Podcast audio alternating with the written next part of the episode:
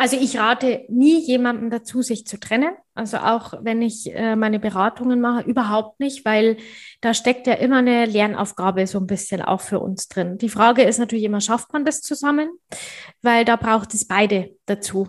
Und das Wichtigste ist, beide, beide müssen in diesem Bewusstsein sein. Das heißt, beide müssen wissen, was da passiert, wie bei deinen Freunden zum Beispiel auch, was du da erzählt hast. Beide müssen genau wissen, ah, ich funktioniere so, der andere funktioniert so. Und dann müssen sie wirklich Kompromisse finden.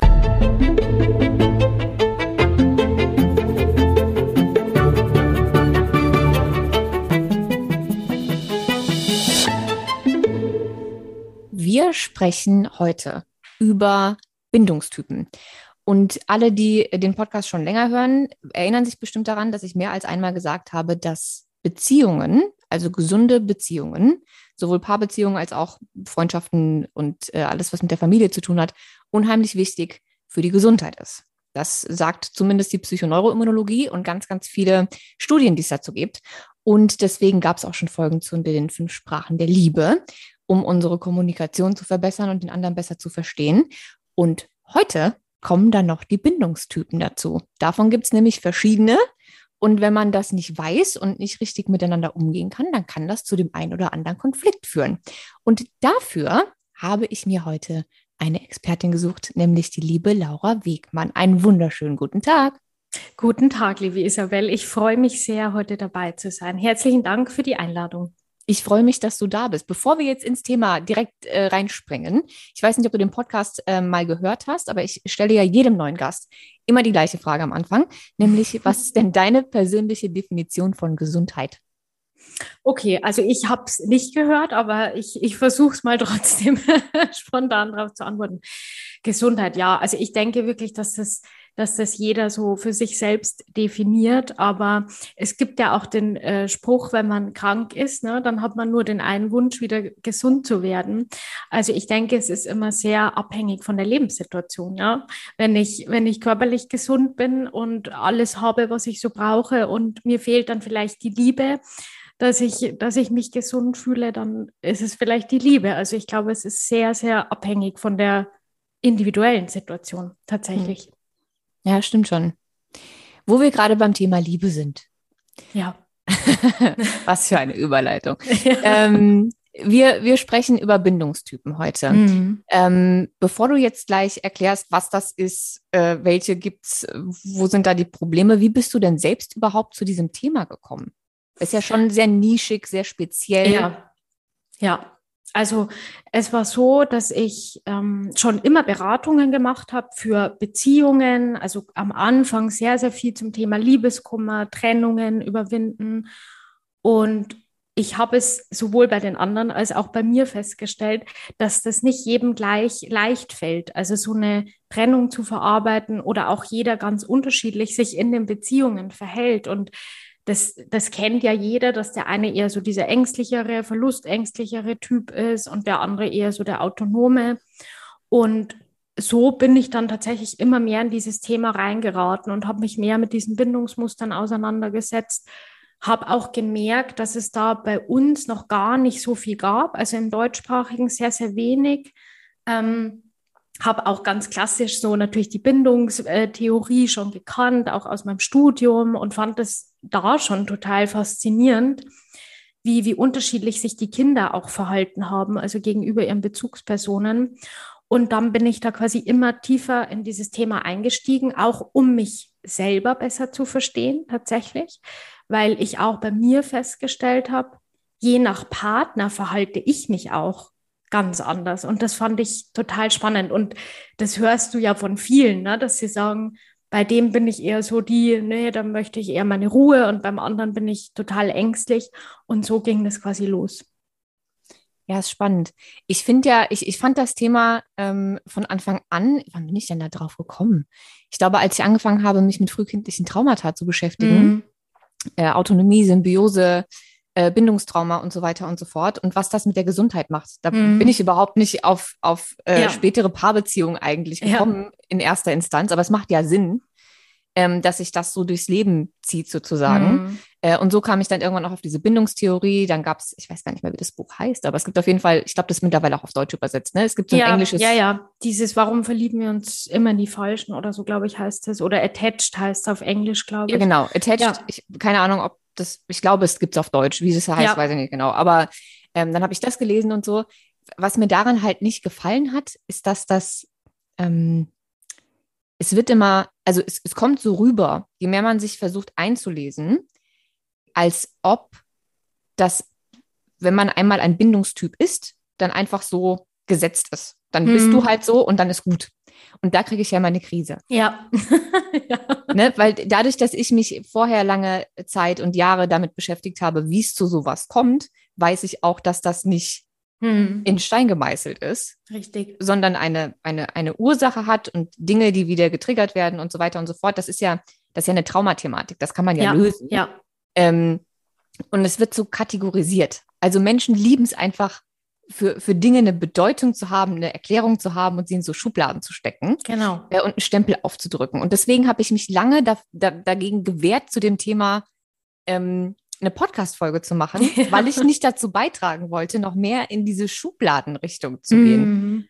Aber trotzdem finde ich es wichtig fürs Verständnis, die Typen zu kennen, erkennen zu können, sich selbst irgendwie erkennen zu können, vielleicht auch seinen Partner oder seine Partnerin, einfach zur besseren ähm, Verständigung untereinander, zum besseren Kennenlernen von einem selbst und damit man Mhm. auch weiß, an welchen Punkten man zusammenarbeiten kann oder man auch für sich selbst arbeiten kann. Ähm, aber deswegen wollte ich das mit den Schubladen vorher schon mal gesagt haben, dass ich, dass wir beide, wir haben uns ja vorab Ja. auch schon darüber unterhalten, ähm, beide nicht in diese Schubladenrichtung gehen wollen. Also egal, was wir jetzt hier besprechen, welche Typen wir besprechen, etc. pp. Das ist alles nicht in Stein gemeißelt und dient einfach nur der Information und besseren, nennen wir es mal Völkerverständigung, genau. ähm, dass man sich einfach gegenseitig besser verstehen kann und gemeinsam irgendwie daran arbeiten ähm, und einen gemeinsamen Angriffspunkt hat und nicht nach dieser Podcast-Folge zu sagen, okay, ich bin ängstlich, äh, bin ein ängstlicher Bindungstyp, das ist Ja. jetzt so. Und äh, mein Freund ist irgendwie vermeidend und deswegen passen wir nicht zusammen. Jetzt mir egal. So, das Genau. ist nicht der Sinn der Sache. nee. Nee. Okay, dann springen wir ins Thema. Ich glaube, es Mhm. macht Sinn, erstmal zu gucken, welche Bindungstypen gibt es und dann, wie sind die entstanden? Also wie, wie, Ja. wie ja. Gerne. Also, ich möchte da noch mal kurz was dazu sagen. Genau, also es geht überhaupt nicht darum zu sagen, das ist jetzt irgendwie alles so fix und so weiter. Das ist auch, ich sehe das sehr flexibel. Also auch wenn wir jetzt über zum Beispiel Persönlichkeitsstörungen oder sowas sprechen. Ne? Also für manche Dinge, glaube ich, braucht man einfach diese Kategorien. Ähm, aber jeder von uns hat gewisse Anteile und das ist auch vollkommen normal. Ja, also man, man muss sich da nicht auf irgendwas festlegen, denke ich zumindest, dass das am Ende nicht wichtig ist. Ähm, ich bin auch durch die Bindungsmuster dann auf das Thema Bindungstrauma eben gekommen und deswegen sehe ich das auch genauso wie du, ja, liebe Isabel. Ähm, lasst uns jetzt aber mal einsteigen. Also ich ähm, stelle euch jetzt mal so diese Bindungsmuster vor, die es, gibt. Ich starte mal mit dem, mit dem Ängstlichen. Also es gibt immer ganz, ganz viele Bezeichnungen, das schon mal vorab. Es ist auch oft im Englischen wieder so ein bisschen unterschiedlich. Aber der Ängstliche ist so dieser unsicher ambivalente, zumindest bei uns im, im deutschsprachigen Raum. Und beim ängstlichen Typ ist es so ganz, ganz typisch, dass sehr, sehr viel Verlustangst da ist, auch sehr, sehr viel Angst vor Ablehnung da ist.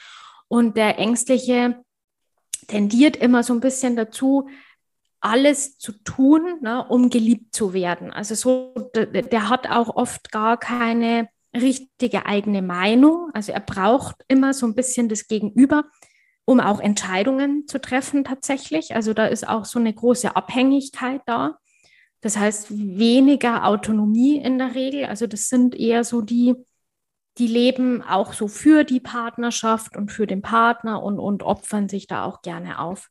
Ist das so Ähm, klassisch mhm. das, was ich ähm, auch jahrelang beobachtet habe in, in meinem Umfeld, dass es Menschen gibt, die so in ihrer Beziehung verschwinden? Ja, Die sind dann Absolut. einfach weg. Also die haben Absolut. dann, die nehmen dann auch den Freundeskreis des Partners oder der Partnerin an, haben nicht mehr so viel Kontakt zu den eigenen Freunden. Die Hobbys des anderen sind auf einmal auch deren Hobbys. äh, die sind einfach die sind verschwunden. Genau. Für, für, mich waren das immer so die Lost People. Die Ja. sind dann irgendwie drei Jahre später. Die Loveboat nenne Ja. ich sie immer auf dem Loveboat verschwunden. so drei Jahre später sind die wieder da, weil Ja. getrennt oder so. Äh, aber in dazwischen, die waren einfach weg. Ja, ja. Ist das dann eher Richtung ängstlich? Ist das so typisch? Absolut, also das ist total typisch, weil da, da steht so wirklich diese Symbiose im Vordergrund. Ja, dieses wirklich, ich, ich werde eins und, und erst richtig ganz durch den anderen. Und das kann man da auch total gut beobachten. Das sind auch Menschen, die in der Regel auch schon ein bisschen Panik kriegen, wenn, wenn der Partner nur aus dem Haus geht. Ja, also obwohl sie wissen, der kommt am Abend wieder und sie wissen auch, das ist objektiv gesehen, ist das ne, nicht begründbar, warum ich da jetzt Angst habe, aber die, diese Distanz, das erleben die einfach wirklich als Stress. Also ihr Bindungssystem gerät sehr, sehr schnell unter Stress, wenn der Partner nicht da ist. Das heißt, ähm, unser Bindungssystem checkt ja immer so ein bisschen ab, wie weit ist der andere weg, wie schnell kann ich den erreichen, wenn ich den erreichen muss und wenn jetzt irgendwas wäre, wie, wie schnell könnte der wieder da sein? Ja, und das sind die, die Ängstlichen eben, da haben die nur so einen ganz, ganz kleinen Spielraum sozusagen. Deswegen, ja, sind sie dann auch ängstlich. Um das vielleicht nochmal ähm, aus neurologischer Sicht äh, Mhm. zu erklären, also aus Nervensystemen-Sicht, ähm, weil ich weiß, dass hier ganz viele Nerds zuhören und äh, auch die ganzen. Nervensystemfolgen gehört haben. Ähm, da reagiert das Nervensystem tatsächlich. Mhm. Das ist, das beruhigt sich, wenn der Partner da ist. Das gibt eine gewisse Sicherheit. Und ich meine nicht Sicherheit im Sinne von, ich bin geliebt, also auch das, Mhm. sondern im Sinne von, mein Überleben ist gesichert. Ja, Das heißt also, das ganze System macht das eigene Überleben, auch wenn das nicht bewusst ist, aber abhängig davon, dass der andere da ist, wenn man ihn braucht und in der Nähe ist. Und je weiter der andere weg ist oder je weiter man Angst haben muss, dass der weg ist und nicht mehr wiederkommt, mhm.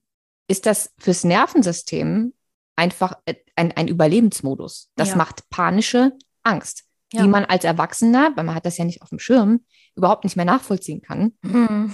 Aber das ist ein bisschen so, als würde, als würde ein Baby, das ja seine eigenen Emotionen gar nicht regulieren kann bis zu einem gewissen Mhm. Alter, dessen Nervensystem das auch nicht vertragen kann, schreit, weiß, die Mutter kommt. Wenn es aber 20 Mal geschrien hat und die Mutter kommt nicht, dann ist das Überleben einfach gefährdet und es Mhm. kann sich nicht runterregulieren. Und ich glaube, dass das sehr ähnlich bei diesen ängstlichen Typen ist, die ihre, ihre Sicherheit auch ans Überleben geknüpft, wenn das jetzt nicht bewusst ist. Man denkt ja nicht, oh Gott, mein Partner ist weg, ich sterbe. Bewusst denkt man das nicht, aber Nee. das Nervensystem denkt das. Richtig, ja. Ja. Ja, total, genau so ist es. Also danke, dass du das auch noch so ergänzt hast. Das ist, das ist tatsächlich so. Und ähm, das ist auch immer so der erste Schritt, ne? Dieses Thema Emotionen regulieren, das Nervensystem auch lernen zu beruhigen, also selbst zu beruhigen, ja, ohne den Partner. Jeder von uns braucht je nach Stresstoleranz auch andere Menschen. Das ist, das ist ganz normal. Also so sind wir ja auch ausgelegt. Das ist vollkommen in Ordnung. Aber eben dieses, dieses Toleranzfenster, das ist ganz, ganz unterschiedlich. Ja, und das ist bei einem ängstlichen Typ vielleicht einfach sehr, sehr schmal. Und äh, wenn ich dann nie die Erfahrung mache, dass ich mich auch selbst regulieren kann und auch gar nicht weiß, wie das geht, dann natürlich, ne, dann bin ich so auf den anderen fixiert und auf den Partner fixiert und brauche den unbedingt, um mich wieder zu beruhigen. Ja. Ähm, sind denn ängstliche Typen auch die, die häufiger in Beziehungen sind? Weil ich frage mich gerade, wenn ich so ein zu 100 Prozent ängstlicher Typ bin, dann ist es für mich als Single ja sehr schwer. Ja, also das sind definitiv die, die auch sehr, sehr schnell wieder in neue Beziehungen gehen. Ja? Und das höre ich auch sehr, sehr oft in, in meinen Beratungen, dass sie es quasi, also sie halten es quasi nicht, nicht aus. Also sie möchten zwar den, den alten Partner eigentlich wieder zurück, aber wenn das nicht klappt, dann kommen die sehr, sehr schnell in neue Beziehungen und lernen dann eben auch wieder das Falsche. Ja, jetzt ist ja wieder jemand da und jetzt fühle ich mich wieder besser und somit ist alles in Ordnung. Ja? Und, und da wäre es auch ganz, ganz wichtig, bewusst mal alleine zu bleiben. Also wirklich bewusst alleine zu bleiben und sich damit auseinanderzusetzen. Ja? Also immer, wenn ich mich so, so hilflos fühle und das Gefühl habe, ich schaffe das nicht alleine, dann wäre eigentlich der richtige Zeitpunkt, sich auch mal da externe Hilfe zu suchen. Ja, definitiv. Also auch bevor ich wusste, was die Bindungstypen sind und wo das herkommen kann, ähm, fand ich es immer wichtig, ähm, alleine sein zu können. Also auch gerade für Leute, die, die so Serienmonogamisten ja. ähm, sind. Und ich hatte da teilweise Leute in meinem, in meinem Umfeld, die waren so drei Wochen Single. Hm, oder, es ging, oder, es ging, komplett ineinander über. Also irgendwie Ja, zehn Jahre total. mit dem einen. Und dann hat es gekriselt irgendwie ein halbes Jahr lang. Und während es noch, während sie noch zusammen in einer Wohnung gewohnt haben und es gekriselt hat, hat sie sich aber schon umgeschaut. Und Ja. ein fließender, fl- also wirklich Fließender Übergang. Ohne Ja. einen Tag dazwischen. Wo ich mir dann danach immer gedacht habe, okay, wow, aber wer bist du denn alleine? Also nicht im Sinne, also Ja. ne, im Sinne von, weißt du, wer du als autonomer Mensch alleine überhaupt bist, ohne in einer Beziehung zu sein? Und wie wichtig wäre das vielleicht in irgendeinem Alter? Weil wenn das schon in der Pubertät losging, du warst vielleicht von 15 bis 25 in der Mhm. Beziehung, dann von 25 bis 30 oder so, dann bist du ja nie alleine.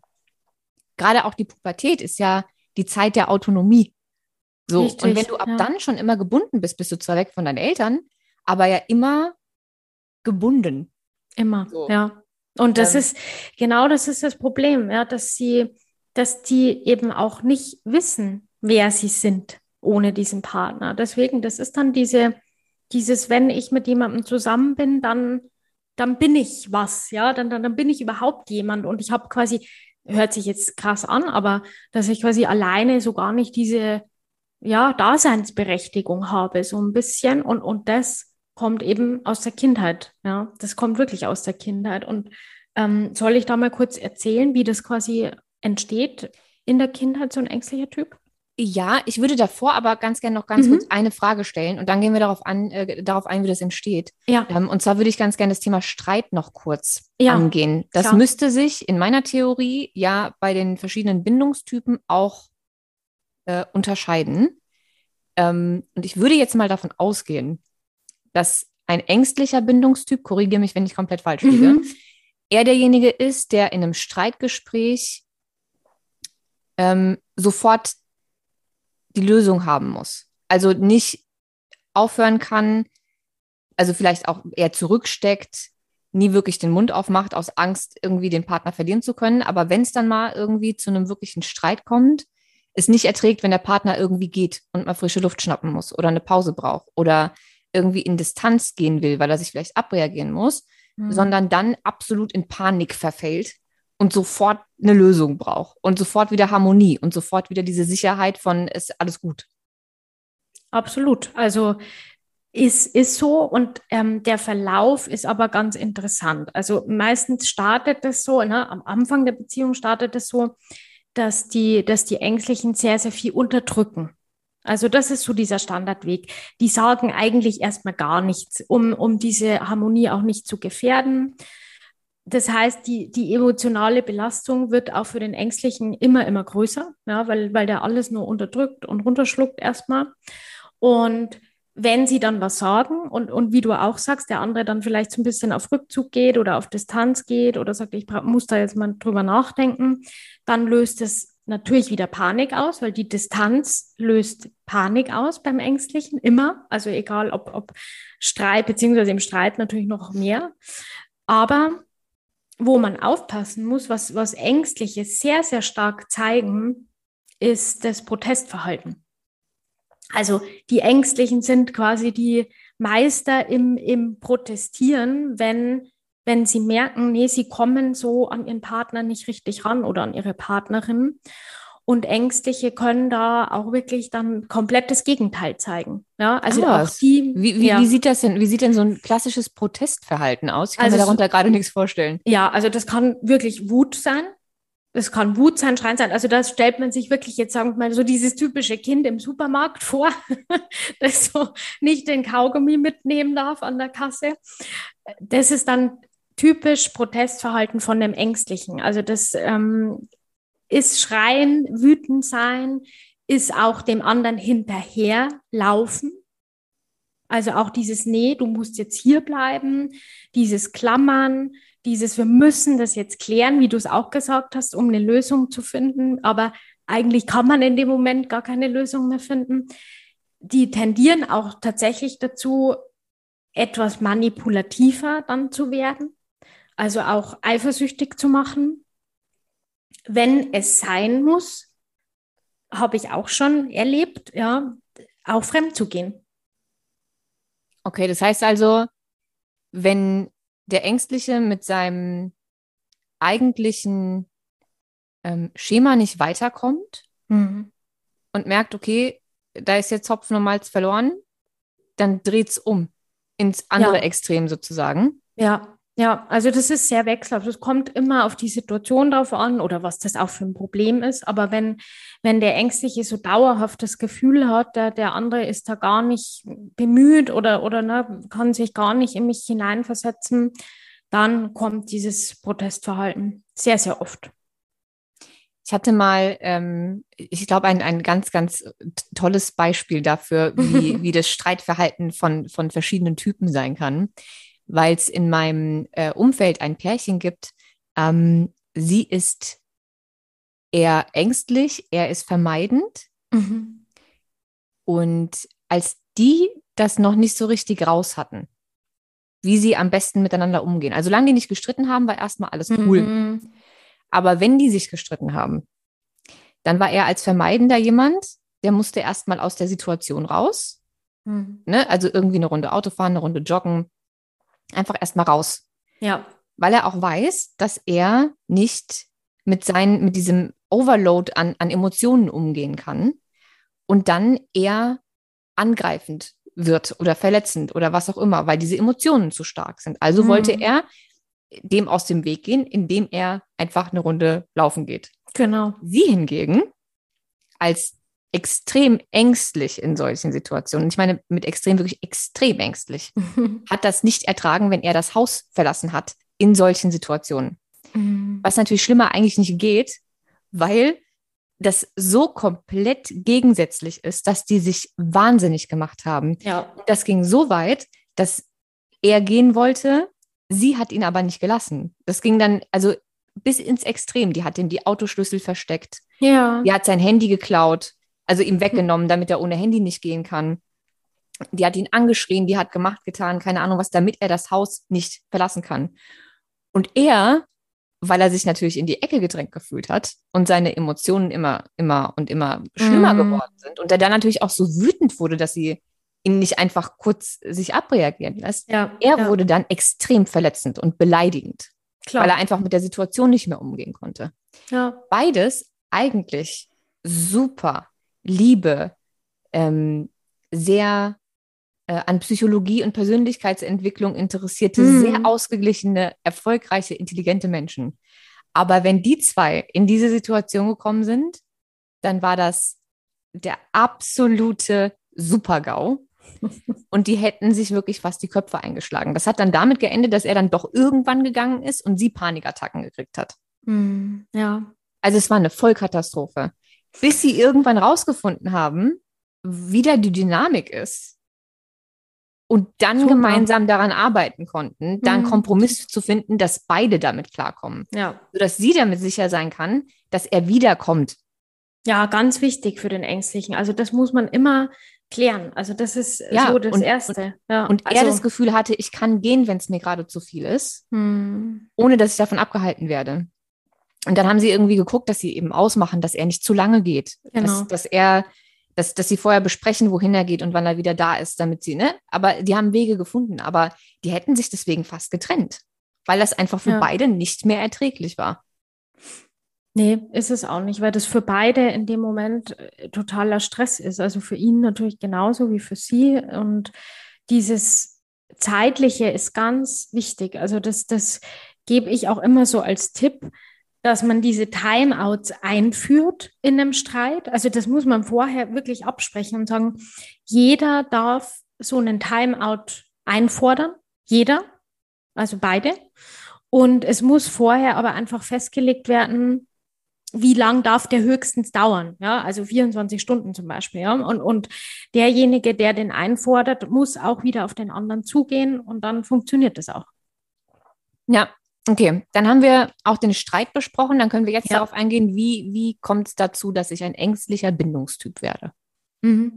Also beim Ängstlichen ist es in der Regel so, dass die Eltern oder eine Bezugsperson auf jeden Fall ebenfalls ängstlich war. Also das ist fast immer der Fall. Meistens ist es dann die Mama gewesen und das sind auch tendenziel eher sehr überfürsorgliche Mamas, ne? Also die so ängstlich und so ein bisschen, ich sage jetzt mal auch so in diese Helikopter-Mama-Richtung gehen und die auch ganz, ganz früh quasi sich schon über das Kind reguliert haben.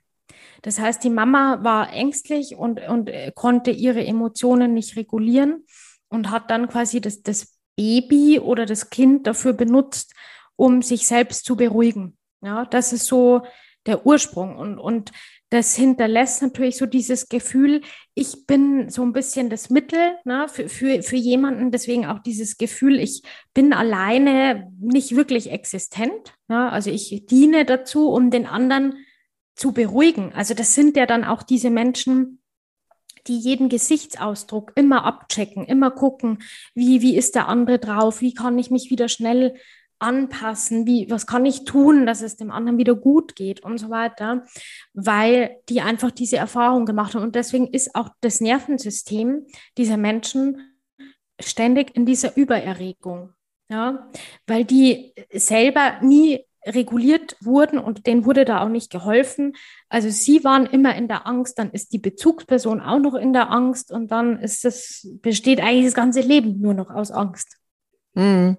Ja, ich glaube, dass es auch häufig bei Leuten dazu kommen kann, wenn sie einfach eine unsichere Kindheit hatten. Und ich meine Hm. unsicher im Sinne von noch nicht unbedingt in, in das Extrem von, von äh, Missbrauch oder ähm, Hm. irgendwie Körperverletzung oder irgendwie, äh, kann auch, aber Auch, ja. ähm, es reicht schon, ähm, wenn du emotional absolut dysregulierte Eltern hast Ja, oder Geschwister oder wie auch immer und deine, deine Bindungen nicht sicher waren. Das heißt Genau. also, du musstest ständig Rücksicht darauf nehmen, für deine eigene Sicherheit auch. Ähm, und ich meine, deine eigene emotionale Sicherheit und Sicherheit für dein Nervensystem abzuchecken. Wie sind die anderen in meinem Umfeld gerade drauf? Das, das sind diese ähm, hypersensiblen Menschen, die Mhm. auch ständig fühlen Hm. und abchecken, wer, wer guckt gerade wie, wie, geht's wem. Da hat man ja nicht nur in der eigenen Beziehung ständig das Gefühl, dafür verantwortlich zu sein, dass der andere gut drauf ist, Ja, sondern auch bei den Kollegen, bei den Freunden, keine Ahnung was. Ne? Also diese Ja, ständig überall. darauf achten, bin ich gerade sicher? Geht's allen in meinem Umfeld gut? Ist irgendwo eine Gefahr? Hm. So, ne? Ich, ich glaube, das Genau. ist, das, ähm, das kann super viele Facetten haben. Vielleicht auch, wenn man Menschen in seinem Umfeld hatte als Kind, die ähm, irgendwelche psychischen Erkrankungen hatten oder Suchterkrankungen. Ich habe zum Ja. Beispiel letztens habe ich einen Podcast gehört. Boah, was war das denn nochmal? Ich glaube, Louis House oder so. Der hatte, Mhm. ähm, der hatte jemanden zu Gast, der über seine äh, Depression und Panikerkrankung gesprochen hat. ja, Und der hat äh, von seinem alkoholkranken Vater erzählt in der Kindheit. Und dass er sozusagen dafür verantwortlich war, ähm, zu gucken, wenn der Vater nach Hause kam, genau. wie ging es dem? Wenn er irgendwie betrunken und schlecht drauf war, musste er gucken, dass er ihn reguliert. Also, dass er mit ihm über Richtig. Football spricht oder mit ihm Körbe werfen geht oder keine Ahnung was, damit er sich so runterfährt, dass er die Familie nicht angreift. Also, dass er nicht zur Schwester oder zur Mutter irgendwie böse, gewalttätig oder was auch immer wird. Ähm, wenn er gut drauf war, war alles okay. Hm. Das heißt also, er hat sofort als, wie alt war der da, fünf oder so, ähm, gelernt, genau den Vater zu scannen, jeden einzelnen Geruch, jeden Gesichtsausdruck, jede Emotion, das Verhalten, wie er läuft, wie er Mhm. geht und so weiter und so fort, zu analysieren und zu gucken, was muss ich jetzt tun, damit ich sicher bin und damit meine Familie sicher ist. Ja. Und auch da habe ich gedacht, das ist am Ende, das ist so viel Unsicherheit und so viel Angst und so viel ständig darauf achten, Hm. wie mein Umfeld drauf ist. Er hat ja auch darauf geachtet, wie die Schwester äh, drauf ist. Ist die, ist die okay oder ist die gerade irgendwie äh, zu aufgedreht? Weil wenn sie zu aufgedreht ist, dann kann sie nicht zu nah an den Vater, weil Ja, sonst der, verstehe. also weißt du, Ja, willkommen in meinem Leben. Ich kenne das. ich kenne das alles, ja. Ist dir das auch Ja. passiert? Mir ist das auch passiert, ja. Das ist schon. Aber ich war, ich war leider alleine. Also ich hatte keine Geschwister und äh, keine Familie. Also ich war quasi mit meiner Bezugsperson alleine sozusagen, ja. Also ich kenne das eins zu eins und ähm, da kommt aber dann eher ein anderer, anderer Bindungstyp dabei raus am Ende des Tages. Aber ja, das ist ganz schlimm und das ist auch schwer, das, das abzulegen. Ganz schwer. Ja. Okay, also, wir haben äh, die Ängstlichen, glaube ich, erstmal soweit besprochen. Unsichere Bindung, Ja, emotional nicht ähm, reife und eher abhängige Bindungspersonen, ähm, Bezug, Bindungsperson, Bezugspersonen in der Ja. Kindheit. Ähm, was haben wir noch für Typen? Dann gibt es den Vermeider. Ähm, der Vermeider ist so der, der, der, der so oft als der Bindungsängstliche ne, so beschrieben wird auch. Ähm, der Vermeider, der ist, ist sehr, sehr stark in der Autonomie. Ja, also dem ist Autonomie einfach sehr, sehr wichtig. Natürlich auch wieder aufgrund der Kindheit, aber das sind so die Menschen, wo du einfach merkst, die sind nicht richtig in Verbindung mit ihren Emotionen, können auch mit den Emotionen ihrer Partner und Partnerinnen nicht gut umgehen. Ja, also so wie aus deinem Beispiel vorhin. Das sind dann eher die, die dann gerne mal weglaufen und nicht, nicht, weil sie jetzt das nicht interessiert, ja, sondern weil sie einfach nicht damit umgehen können. Also man muss sich das echt so vorstellen, wenn ich das nicht gelernt habe und auch meine Emotionen immer unterdrücken musste. Ich, ich weiß überhaupt nicht, wie ich damit umgehen soll. Und ich versuche zum Schutz auch mit allen Mitteln zu verhindern, dass es emotional wird. Ja, das also war auch, ich. Das Ja, war ich das viele, viele. Jahre. Mhm. Ja, genau. Also das ist so dieses, äh, man, man nimmt das immer alles so sehr ernst, aber man kann sich das wie mit jedem anderen Beispiel auch vorstellen. Wenn ich irgendwas Bestimmtes einfach nicht gelernt habe, dann versuche ich, na, dann gibt es immer so zwei Wege. Entweder versuche ich es zu vermeiden oder ich gehe mal hin und sage, jetzt sollte ich das mal lernen, damit umzugehen vielleicht. Wenn du sagst, das warst du, dann hast du es wahrscheinlich auch gelernt, liebe Isi. Ja, es war Ja. viel Arbeit, äh, Ja. aber ich habe das, ich habe das damals auch überhaupt nicht so gesehen. Mhm. Nee. Ich, ich war einfach der Meinung, ich bin äh, Mrs. Super Independent ähm, und war so voll, voll cool damit, dass ich ähm, nicht abhängig bin, dass, ähm, dass mir Trennungen sehr leicht fallen, dass ich ähm, nicht irgendwie so beziehungsabhängig bin, dass ich mir nichts gefallen lasse. Also für mich waren das alles super positive Eigenschaften, die ich dann, Ja. ich habe ich hab nicht gemerkt, dass das ein Problem ist. Und ich habe auch nicht gemerkt, dass ich alles Mögliche unterdrücke. Zumindest nicht, ich habe alles unterdrückt, aber ich habe das nicht wahrgenommen. Ich dachte, das ist voll die gute, voll die gute Methode. Und ich bin ja total äh, resilient und äh, keine Ahnung was, dass das Ja. exakt das Gegenteil war. Das hat Jahre gedauert, bis mir das aufgefallen ist. Aber in dem Moment, in dem ich da noch so drin war, war ich der Meinung, das ist so eine super Taktik. Also das ist super. Mir haben auch alle leid getan, äh, die so im, im Gegenteil gefangen waren Ja. und ständig irgendwie Liebeskummer hatten und irgendwie ständig irgendwie Beziehungsdramen und keine Ahnung was. Und ich dachte die ganze Zeit, ja, soll ich halt nicht mehr melden, ist mir doch scheißegal. Mhm. Ne? Also ich fand meine, meine Variante fand ich irgendwie ähm, angenehmer ähm, als alles andere. Und deswegen war ich damit eigentlich immer super. Ich dachte, ich war damit ganz großartig. Aber Weit ist super gefehlt, spannend, ja, ist super spannend. Also das auch jetzt von dir so zu hören, ähm, wie man das dann empfindet in dem Moment. Ja, das ist eben, man, man nimmt das so nicht wahr. Also man verdrängt und vermeidet da wirklich sehr, sehr viel und auf die anderen wirkt es dann auch so. Jetzt stell dir mal vor, ne, dann hast du auch noch so einen Ängstlichen da an deiner Seite, der, der geht total unter, ja, weil, weil ja immer dieses Gefühl rüberkommt, den anderen interessiert das gar nicht. Also der hat null Empathie, der, der liebt mich nicht und so weiter. Aber das ist ja nicht der Fall. Ja? Also du hattest ja trotzdem äh, Gefühle und es kommt aber einfach so rüber. Ja, Aber du warst im Schutz einfach, ja. Ja, es war tatsächlich auch so, dass mir sehr oft vorgeworfen wurde, ich bin voll der Kühlschrank und äh, super arrogant und äh, keine Ahnung was. Und also ähm, ich war auch damals schon sehr empathisch, sehr mitfühlend, sehr häuslich, sehr fürsorglich, ähm, aber eben nur bis zu einem gewissen Punkt. Und ab dem Zeitpunkt, wo es kompliziert wurde, oder mir jemand auf den Keks gegangen ist mhm. ähm, oder es zu emotional wurde im Sinne von, mhm. ähm, es gab irgendwie großartig, also für mich war das war immer alles Drama.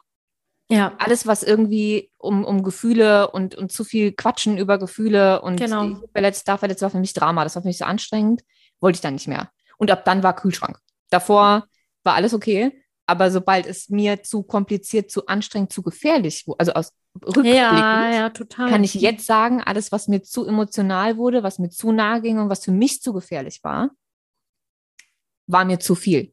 Und bevor ich auch nur ansatzweise irgendwie Gefahr laufe, verletzt zu werden oder sonst irgendwas und es für mhm. mich sich unsicher angefühlt hat, war für mich einfach Flucht.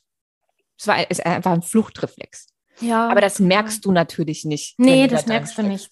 Das merkst du nicht. Ich weiß nicht, für, für wie viele ähm, Männer ich bis heute die Eiskönigin und der, das absolute Arschloch bin, ähm, weil Vermeider einfach so wirken können. Richtig. Nicht immer, aber ähm, ja. Ja.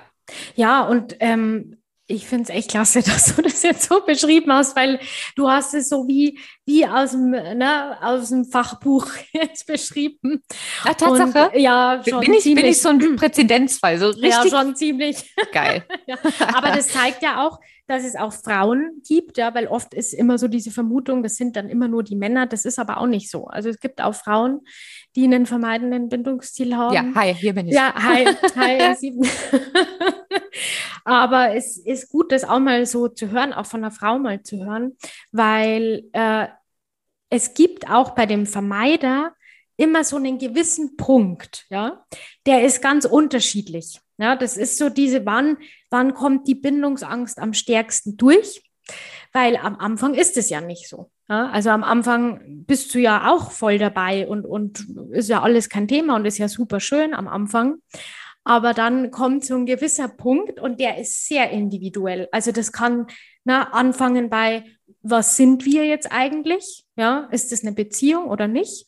Ähm, oh ja, das ging nicht da geht es bei dir schon los, dann geht es bei dir quasi sehr früh dann schon los oder ging Ja, wenn, wenn ich, ich, ich, also wenn ich mir nicht sicher war, ne? Mm. Wenn ich, ich, natürlich ist es so, dass sich immer genau die richtigen anziehen. Was bedeutet, ich hatte sehr viele ängstliche mm. ähm, potenzielle ja.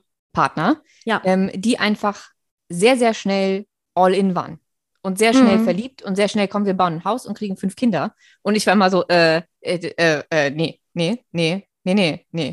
Was? Und dann hast du nur noch eine Staubwolke gesehen. So.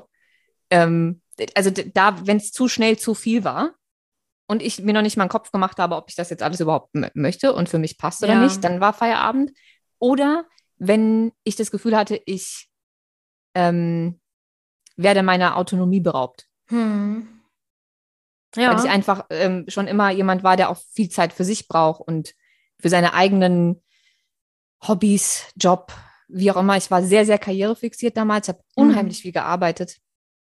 Und wenn es dann losging mit, und da sind wir bei den, bei den Ängstlichen wieder, wenn es dann losging mit, sag mir doch einfach, wenn du mich nicht sehen willst. Du musst nicht immer so tun, als würdest du arbeiten. Und ich gedacht habe, hä?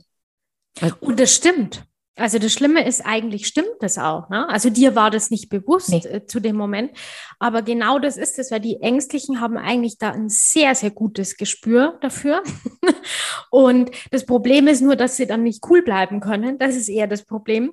Aber das stimmt, ja, weil der, der Vermeidende, der flüchtet sich dann auch in die Arbeit, in die Hobbys und so weiter, ja, um das halt immer schön so flach zu halten, dass da ja nicht irgendwas kommen könnte, was, was ja. gefährlich ist. Definitiv. Und äh, spätestens dann, also wenn ich das Gefühl hatte, ich werde meiner Autonomie beraubt und mhm. ich habe nicht mehr die Freiheit, die ich haben möchte, dann war es auch immer vorbei. Ja, ja, und das ist, das ist tatsächlich so, weißt du, auch wenn jetzt welche zuhören und sagen, nee, das war nicht so und das ging erst bei der Hochzeit los oder sowas oder wie das Kind dann da war, auch das gibt es. Also das ist, also nicht da so, so festlegen, jetzt zu sagen, das sind die, die am Anfang schon äh, nicht mehr wollen, sondern das kann auch echt später erst einsetzen. Also das ist ganz unterschiedlich. Ja. Was macht denn, also abgesehen davon, dass ich offensichtlich ein Lehrbuchbeispiel bin, was ja. macht denn den Vermeider noch so aus? Also wie du es eigentlich schon super beschrieben hast, sie sind sehr, sehr stark, sind sehr, sehr stark in der Autonomie, sind ganz oft wirklich auch Workaholics. Also das ist, das ist so das Paradebeispiel, Easy. Also eigentlich alles, was du jetzt super beschrieben hast, ist ganz, ganz klassisch dafür. Sind aber, das hast du nicht gesagt, was Positives auch mal zur Abwechslung, sind aber umgekehrt auch Menschen, die dem anderen auch sehr, sehr viel Freiraum geben. Also das sind jetzt nicht die Menschen, die sagen, nee, und mach das nicht und du hast keine Zeit für mich und so weiter. Also die sind positiv gesehen auch sehr entspannt. Ja, die sind auch in der Regel nicht, nicht großartig eifersüchtig und solche Dinge. Also mit denen kannst du wirklich eigentlich ein entspanntes Leben führen. Ja, also du, du bist frei. Die geben auch sehr viel Freiheit. Also das ist so diese, diese andere Seite. Ja. Ja, das äh, kann ich so unterschreiben. Ich glaube, ich war in meinem Leben noch nie eifersüchtig. Mhm. Ähm, und ja, ja, doch. Ich, aber es ist halt immer so, dass du dir natürlich, dass du das gibst, was du auch selbst haben mhm. möchtest.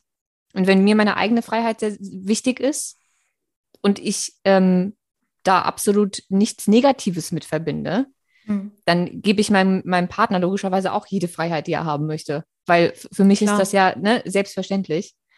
Ähm, ja, und das ist auch bei dem Vermeider, ist es wirklich so, dieses jeder hat so sein Leben und dann kommt man wieder zusammen und dann ist es gut und dann trennt man sich wieder und, und jeder macht so sein Ding. Also da, da steht wirklich einfach die Autonomie im Vordergrund, wobei was auch passieren kann, dass das auch mal switcht, ja, also auch der Vermeider weil ich diese Frage auch ganz oft bekomme, ne, kann es auch mal passieren, dass der Vermeider dann doch seine Gefühle zeigt und, und wieder zurückkommt und, und jemanden wieder zurückhaben möchte. Das kann schon auch passieren, aber das passiert in der Regel nur, also je nachdem, wie deine Erfahrung da ist, ich, das passiert eigentlich nur, wenn der andere dann selbst so vermeidend wird, ja, und, und selbst so stark auf Distanz geht. Deswegen sage ich auch immer, lass die Vermeider einfach auch mal in Ruhe. Ja, also die, die brauchen das dann, dass sie da ihre Zeit für sich haben, aber dieses immer wieder hinterher und jetzt komm mal und, und klammern, das bewirkt echt das totale Gegenteil. Also das ist nicht einfach nur so dieser Spruch, ne, lass mal gehen und funktioniert dann, sondern es ist wirklich so. Ja, also die, die brauchen das, dass sie auch wieder auf einen zugehen können. Mm, ja. Also ich, ähm, ja, doch. Ich glaube, das Schlimmste, was man mir in der Zeit hätte antun können, ist Klammern. Ja. Da, das hat nicht, nicht funktioniert. Was bei mir damals auch nicht funktioniert hat, ist e, das extreme Gegenteil zu, äh, zu, zu probieren. Also irgendwie äh, dann zu versuchen, hm. so Spielchen zu spielen. Ne? Diese typischen nee, Machtkämpfe ja. läuft auch nicht. Ja. Ähm, es musste schon eine, eine intrinsische, wirklich mit Überzeugung hm, genau. mich, mir erstmal meinen Freiraum zu geben, damit ich wieder runterfahren und, und gucken kann, was ich damit jetzt anfange. Ähm, sobald ich das Gefühl hatte, da spielt jemand jetzt irgendwie ein Spielchen und mhm. versucht mich jetzt zu ignorieren oder eifersüchtig zu machen oder sonst irgendein Drama, ähm, dann war es auch schon wieder vorbei. Mhm. Das muss schon, ich muss schon gemerkt haben, dass er das ernst meint. Also einfach mir den Raum lässt, den ich mir gewünscht habe. Ja. Und dann konnte ich auch wieder, wieder zurück, sozusagen. Ja. Genau. Und da wird es dann schwierig mit einem Ängstlichen, weil der, der, also wenn der seine Themen nicht für sich so verarbeitet und bearbeitet, dann spielt der das ja meistens nur. Ja, das heißt, du, du, du, wie du es gesagt hast, unsere Nervensysteme kommunizieren auch und wir merken das, wenn jemand nicht wirklich reguliert ist. Ja, und deswegen ist es mit einem Ängstlichen immer, immer schwierig, weil du wirst immer merken, nee, der strengt sich jetzt einfach total an, dass er mich in Ruhe lässt und eigentlich will er das gar nicht. Deswegen ist natürlich für dich in dem Fall also ein sicherer Bindungstyp, den gibt es ja übrigens auch noch, ähm, ist natürlich ein sicherer Bindungstyp äh, die bessere Wahl. Ja? Aber man kann das selbstverständlich üben. Also auch wie aus diesem Beispiel, das du vorhin da genannt hast, ist immer die Frage, wie geht man damit um. Aber wichtig ist, dass jeder so an seinen Themen erstmal arbeitet. Das steht immer im Vordergrund. Dass man das ja. auch wirklich schafft und nicht nur spielt und manipuliert und so weiter. So, so kommt man nicht langfristig weiter. Ja. Nee, zumal ähm, wenn man sich jetzt irgendwo in irgendeinem Bindungstypen erkennt, das hat ja immer, da, da steckt ja Biografie dahinter und sehr, sehr viel eigener Schmerz.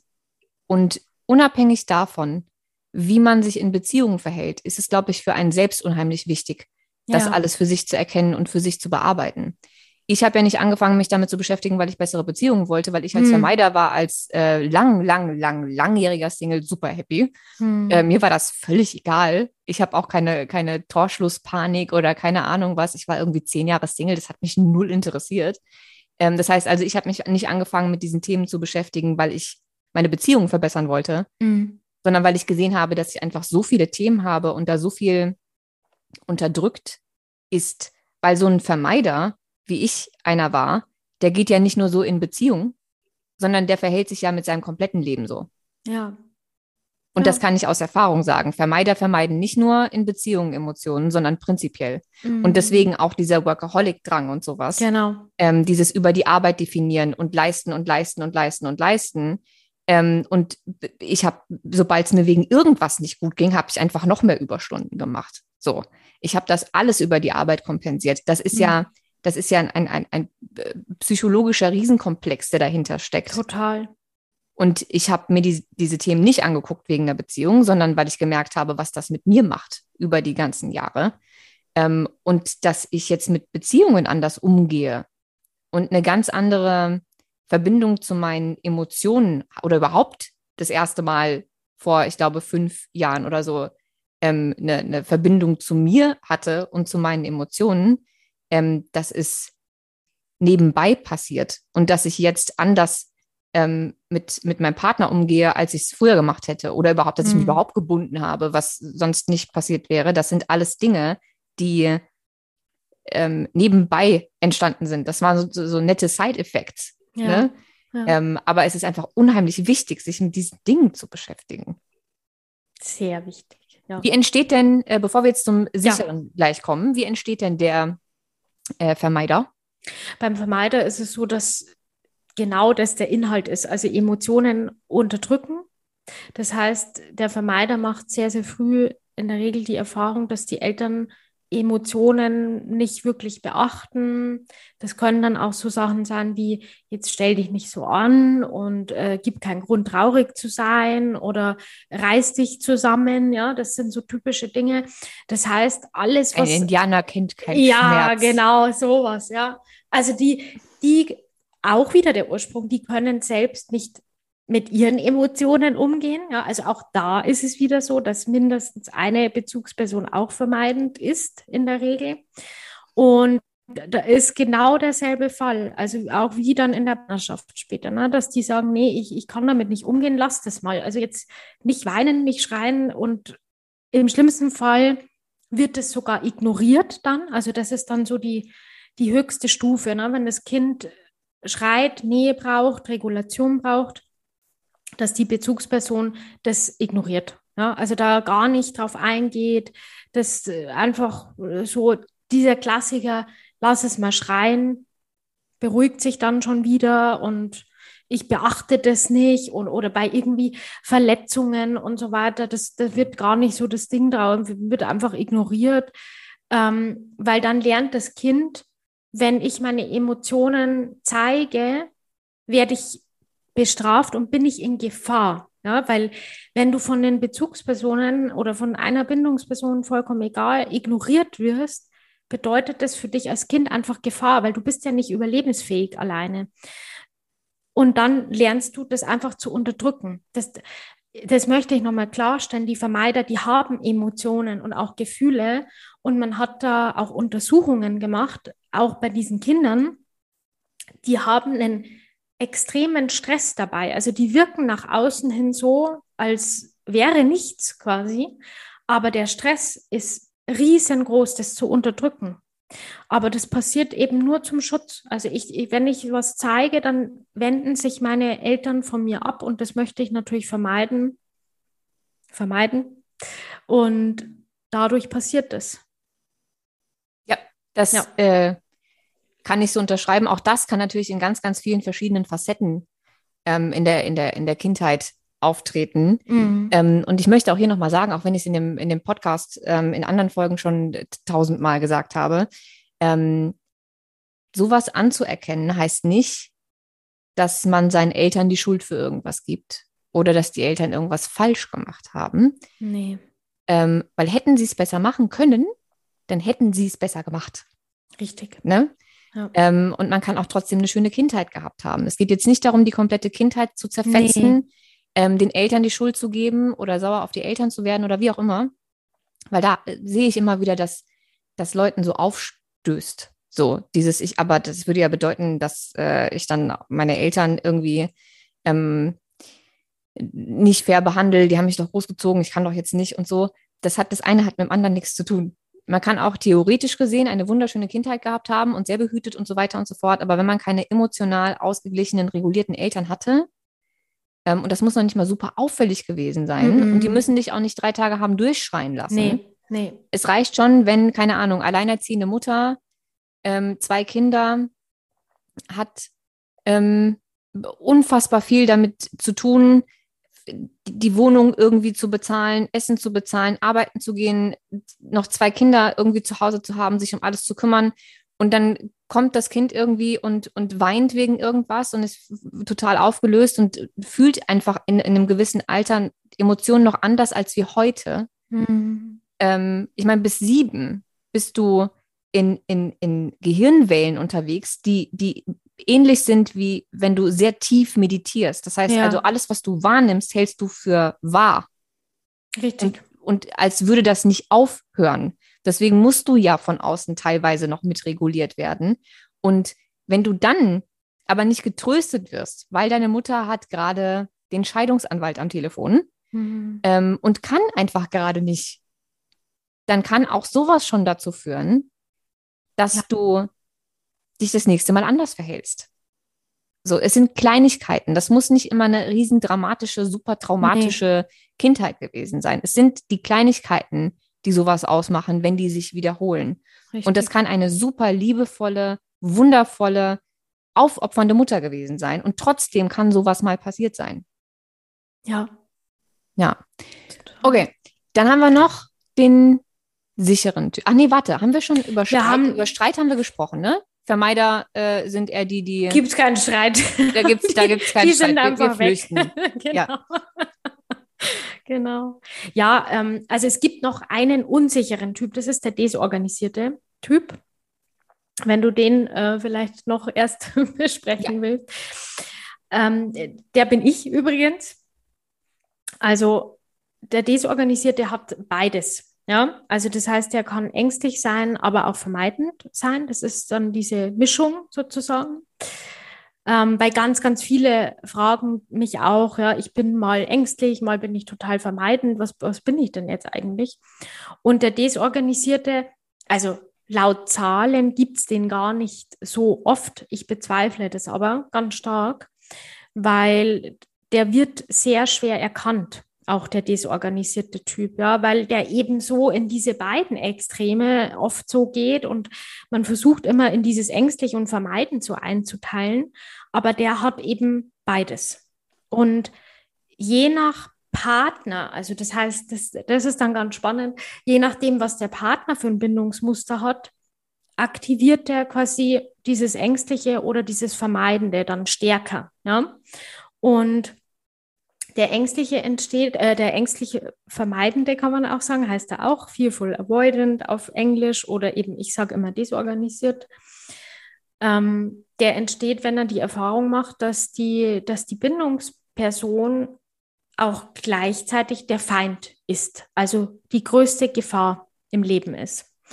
Das heißt, das ist für ein Kind eine super schlimme Erfahrung. Also ich bin einerseits abhängig von dieser Person und ich brauche die, um zu überleben, aber habe auch gleichzeitig diesen Impuls, ich muss da weg, ja, weil, weil es Gefahr für mich bedeutet. Und beim Desorganisierten kann man schon wirklich in der Regel sagen, dass da irgendeine Form von Trauma stattgefunden hat. Also das kann Gewalt, Missbrauch gewesen sein, muss auch gar nicht unbedingt jetzt körperliche Gewalt gewesen sein, kann auch psychische Gewalt gewesen sein. Aber du weißt es immer, wenn du weißt, du hattest einfach vor einer Bindungsperson extrem viel Angst. Also da, da war wirklich mehr als nur, na, ich beachte dich nicht, sondern das war dann schon wirklich mit Strafen, auch mit Wiedermanipulation und äh, Gewalt einfach verbunden. Ähm, was ja je nach Generation, ja, muss man jetzt auch mal dazu sagen, war das ja früher gar nicht so unüblich dass da einfach noch körperliche Gewalt äh, so normal war, sage ich mal in Anführungszeichen. Ähm, und es wird oft so ein bisschen weggeschoben auch, ja, und so ein bisschen verdrängt, so dieses Jahr gut war normal zu der Zeit und hat man so gemacht. Und wie es die Easy auch schon gesagt hat, es geht nie um Schuld, weil auch da ist es so, dass der Elternteil selbst traumatisiert ist.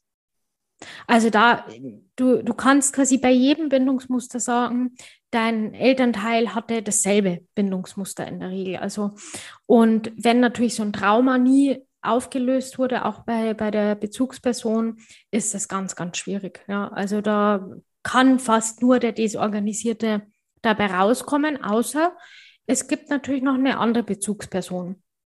Das gilt übrigens für alle Bindungsmuster. Also wenn wir, wenn wir noch eine andere Bezugsperson hatten, eine sichere Bezugsperson, das kann auch einfach die Oma gewesen sein oder eine Tante oder sowas, dann ist es eine super Grundlage, weil dann haben wir auch so ein anderes Rollenbild gehabt von, von sicherer Bindung, was uns schon später auch total hilft, uns da so ein bisschen dran zu erinnern. Also wer sowas hat, ähm, was er so als Vorbild nehmen kann, das ist echt super.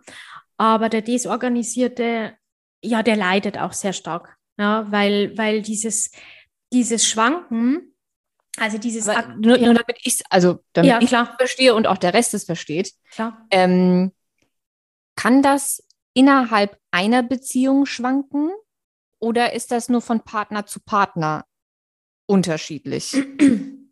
Ja, ich weiß, was du meinst. Nee, also in der Regel schwankt es schon auch in der Beziehung. Wie, wie stelle ich mir das denn vor? Ähm, also ich, ich sage jetzt mal, du hast einen Ängstlichen an deiner Seite als, als Desorganisierter. Ne? Wenn, wenn der andere ängstlich ist, dann, dann gehst du als Desorganisierter eher in den vermeidenden Modus, ne? weil da kommt so dieses ah, auch ähnlich wie bei dir, oh, der, der kommt mir jetzt ein bisschen zu nah und, und Bindung bedeutet für mich Angst, Gefahr. Also das ist nicht nur, ich verliere meine Autonomie, sondern das ist Gefahr. Also der, der tut mir vielleicht weh. Ja? Und davor will ich mich schützen. Da geht es wirklich nicht so stark um dieses frei autonom sein, sondern dieses, nee, ich habe einfach wirklich Angst davor. Das heißt, wenn der ängstlich ist, passiert das sehr, sehr oft, ja, dass der Desorganisierte in diesen vermeidenden Part geht. Da ist es dann genau wie bei dir auch. Ja, also du musst es so sehen, der hat quasi so zwei Gesichter, vermeidend und ängstlich in einem. Wenn der jetzt einen Vermeidenden an seiner Seite hat, wird der super ängstlich. Weil dann kommt wieder so dieses, ah, okay, ich muss zwar keine Angst haben, dass er mir zu nahe kommt, aber dass er jetzt gar nicht da ist, macht mir auch wieder Angst, ja, weil ich brauche ihn ja zum Überleben. Das ist genau der Punkt. Also das sind beide, beide Welten sozusagen in einem Muster. Ja. ja, aber dann ist es doch so, dass, also wenn ich in einer Beziehung bin, mhm. dann switcht das ja nicht innerhalb dieser einen Beziehung. Wenn ich mit jemandem zusammen bin, der ängstlich bin, bin ich dann wohl eher vermeidend. Und wenn ich mit jemandem zusammen bin, der vermeidend ist, dann wohl eher ängstlich. Oder wie, wie kann das innerhalb der gleichen Beziehung mhm. sich, sich verändern von der Dynamik? Je nachdem, was der andere für ein Verhalten zeigt. Na? Also wenn ich jetzt, jetzt sagen wir mal, wir wären in einer Beziehung und ähm, wir kommen an den Punkt, wo, wo ich dich dann frage, was ist es mit uns? Ja, bis dahin war ich vielleicht super relaxed. und du sagst dann, oh, Laura, weiß ich jetzt nicht so genau, du lass mich mal in Ruhe. Ähm, dann würde ich voll in mein ängstliches Muster springen. Ne?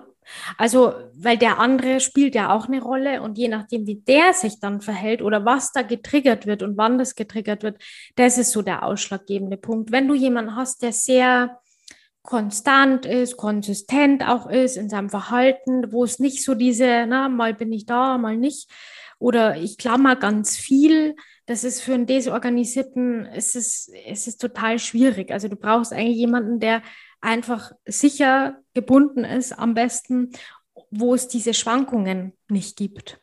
Egal okay. in welche Richtung. Das heißt mhm. aber auch, dass wenn ich zum Beispiel mit einem ängstlichen Typ äh, zusammen bin, mhm. der ja auch ins Gegenteil rutschen kann, ne? Also mhm. auch irgendwie diese Trotzreaktion dann genau. irgendwann hat, dann wäre das auch was, was so einen ängstlich Desorganisierten zum Switch bringen kann. Also Richtig. von vielleicht erstmal vermeidend. Ja. Und wenn dann aber die, von dem anderen die Trotzphase kommt und auch ja. das Wütende und Brüllen und irgendwie dann tatsächlich auch irgendwie auf Abstand gehen oder was auch immer, dann switcht das in dem Moment im, im, Ängst, im ängstlich Desorganisierten. Ja, ja, richtig. Richtig, ja. Also der, der, man kann immer sagen, der reagiert auf das jeweilige Verhalten des anderen ganz, ganz stark. Und da sind auch, also ist fast noch schlimmer mit diesen Abweichungen. Ja, sobald irgendwas abweicht, da ist der Desorganisierte sehr, sehr, sehr sensibel. Mhm. Weil das immer Gefahr bedeutet. Ne? Das ist wie das, was du vorhin auch aus diesem Interview erzählt hast, von dem, der da sein Papa immer so versucht hat zu regulieren. Genauso ist es da auch, weil du hast es wirklich gebraucht, um zu überleben, dass du immer guckst, ist es heute Gefahr oder ist es jetzt Gefahr und fünf Minuten später wieder nicht. Also da bist du auch permanent in diesem Prüfen. Hm. Ja, ich glaube tatsächlich, ähm, dass es vielen Leuten ähnlich geht. Und damit meine ich jetzt noch nicht mal, dass super viele Leute ängstlich desorientiert sind, aber ich glaube, dass ähm, die Bindungsverhalten schwanken können je nach Trigger. Ja.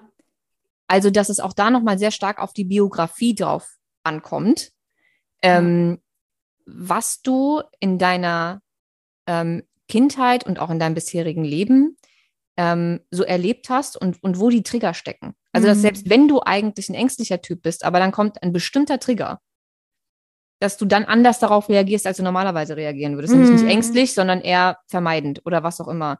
Dass ja. wenn du eigentlich ein sehr sicherer Typ bist, aber dann kommt ein spezieller Trigger, mhm. der dich an irgendwas, an eine kleine Facette erinnert, die für dich gefährlich war, die nicht sicher war, Absolut. die was auch immer. Und dann bist du auf einmal doch, aber nur in diesem Bereich mhm. doch ängstlich. Oder ja. doch vermeidend. Oder was auch immer. Also ich glaube, das meine ich mit, das lässt sich nicht alles in diese Schubladen stecken. Nee, ist ganz ähm, schwierig, ja. Aber ja. So, und dann haben wir noch den sicheren. Sicheren. Ja, also der sichere ist, also wirklich, der hat einfach die Erfahrung gemacht, ja, dass das, also da gibt es so ein paar Kriterien, dieses gesehen, gehören, äh, gehört fühlen, dieses sicher fühlen, angenommen fühlen, auch von den Eltern.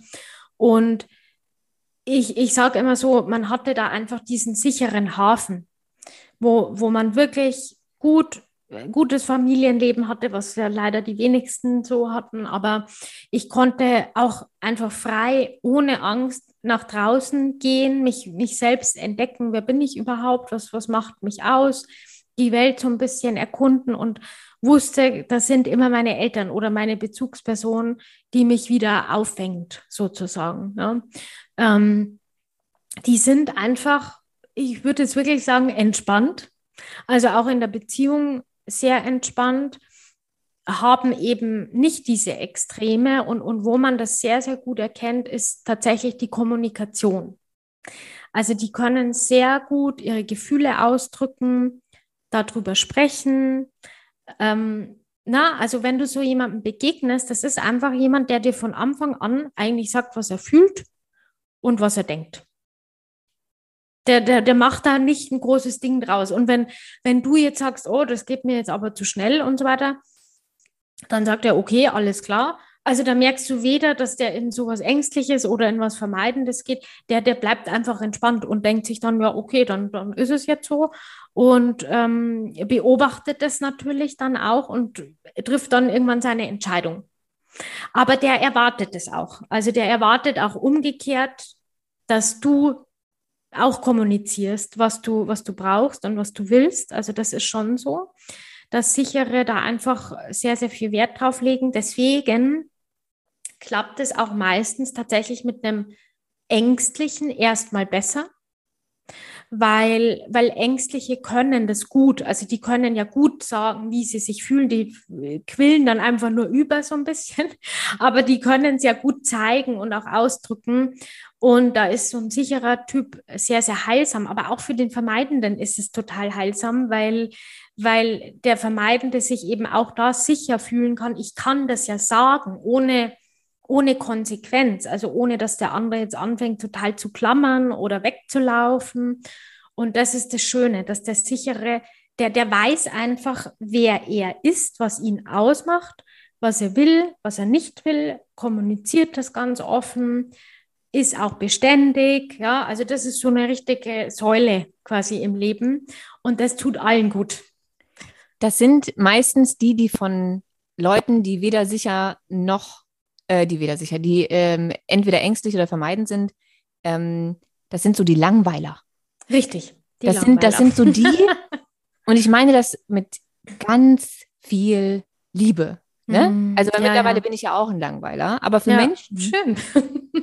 für Menschen, die dieses, diese unsichere Bindung gewöhnt sind, egal ob jetzt in, in vermeidendes Verhalten tendierend oder in mhm. ängstliches Ver Verhalten tendierend, völlig egal.